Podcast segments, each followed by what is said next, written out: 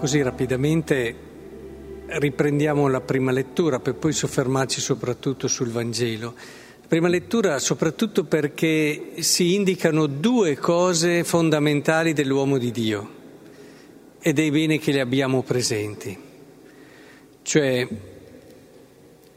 l'uomo di Dio, se volete un'immagine, potremmo fare la finestra, è come una finestra. E, ed è importante che ricordi di essere solo una finestra, importante perché è lì in mezzo tra Dio e la tua fede. Però deve essere ben consapevole e la gente stessa deve essere consapevole che è Dio il sole che ti illumina e ti riscalda ed è la tua libertà, la tua fede che ti porta ad andare verso la finestra per essere illuminato e riscaldato dal sole. È fondamentale questo, è bellissimo questo brano perché proprio sottolinea tutti e due questi aspetti. Da una parte c'era quest'uomo paralizzato alle gambe e storpo sin dalla nascita che non aveva mai camminato, ascoltava Paolo mentre parlava e questi fissandolo con lo sguardo e vedendo che aveva fede di essere salvato. Eh. È lui che ci mette quella fede lì ed è un requisito essenziale. Non puoi pretendere di andare dall'uomo di Dio pensando che sia lui a metterci la fede che ci devi mettere tu. Non funziona così. Dall'altra parte si dice che si arrabbiano perché questi qui, eh, Zeus, Hermes, se li avevano confusi per fossero dei uomini, ma che fate? Anche noi siamo esseri umani mortali come voi e vi annunciamo che dovete convertirvi a queste vanità, da queste vanità al Dio vivente. L'uomo di Dio lascia sempre Dio nel cuore.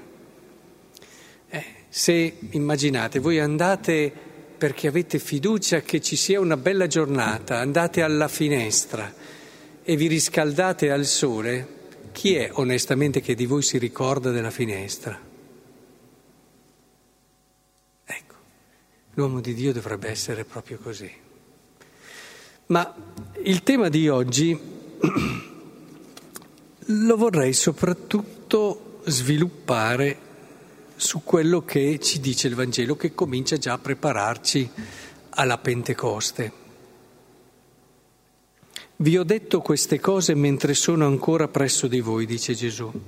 Ma il Paraclito, lo Spirito Santo che il Padre manderà nel mio nome, lui vi insegnerà ogni cosa e vi ricorderà tutto ciò che io vi ho detto.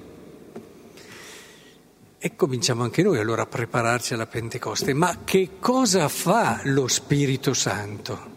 Qual è l'azione? Eh, ne ha varie se vogliamo, però qui se ne dice una fondamentale, perché ce la dice Gesù. Eh. Ora, lo Spirito Santo che cosa fa? Il Vangelo è quello e rimane quello. Però voi, dovete pensare a questa cosa. Quando voi aprite il Vangelo, nel Vangelo c'è scritta la vostra storia. Sì, sì, proprio la vostra storia. L'unica meravigliosa, particolare storia, la vostra. Può sembrare uguale per tutti il Vangelo, ma eh, se lo leggete come un testo qualunque, sì, senza lo spirito, sì, ma nel Vangelo c'è raccontata la vostra storia.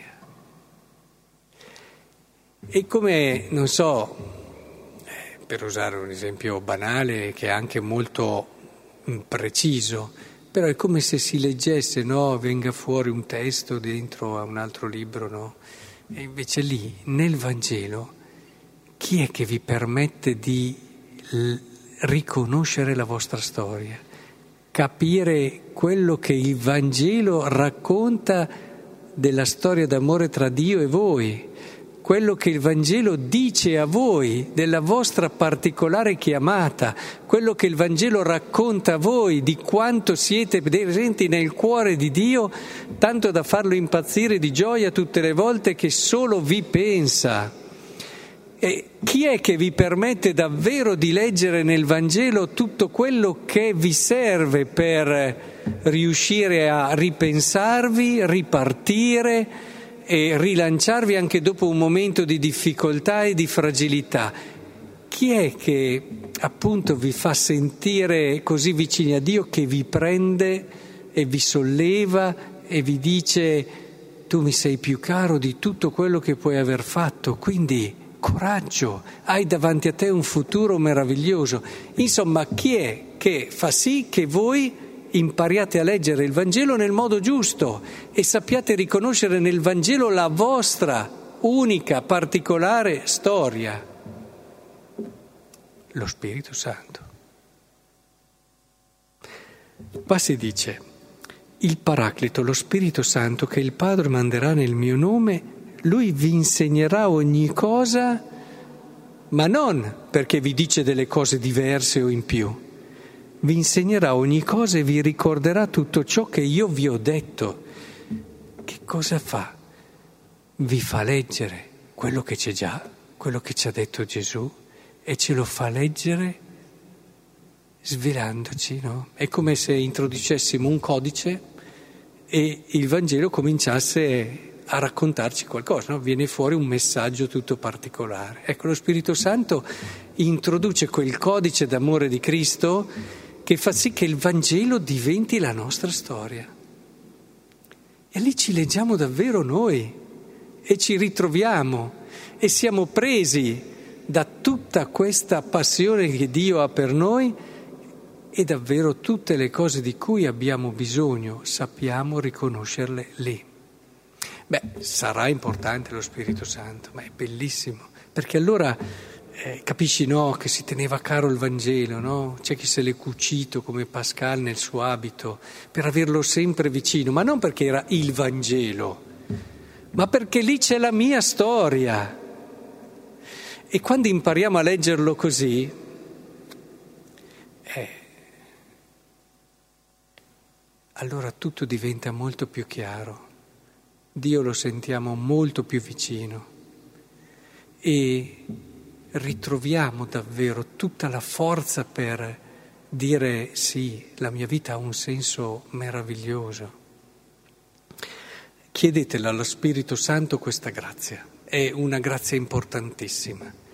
Vedrete come avete letto tante volte il brano dell'Annunciazione, ma grazie allo Spirito Santo lo leggerete in un modo diverso. Sarà sempre il brano dell'Annunciazione, ma sentirete che magari proprio attraverso quella persona capirete quali persone il Signore ha messo nella vostra vita quell'angelo di Dio che in un qualche modo è entrato nella vostra storia, quello che era il meraviglioso messaggio di Dio e della sua salvezza. E capirete come in quell'altro episodio, so, del figlio il prodigo, riconoscerete quando nella vostra storia Dio non si è stancato di voi, ma vi ha aspettati, vi ha, ha proprio desiderato il più possibile, nonostante voi magari in certi momenti proprio vi allontanate, e lì rivedete tutto alla luce dello Spirito. Lo Spirito Santo permette davvero di mettere il Vangelo sottotitolo La storia di e troverete il vostro nome. Fatelo, magari poi dopo provate a riscrivere quel Vangelo che, che lo Spirito Santo vi ha fatto vedere e capirete che pur rimanendo uno, parla a tante voci, parla a tanti cuori come sono i cuori del mondo.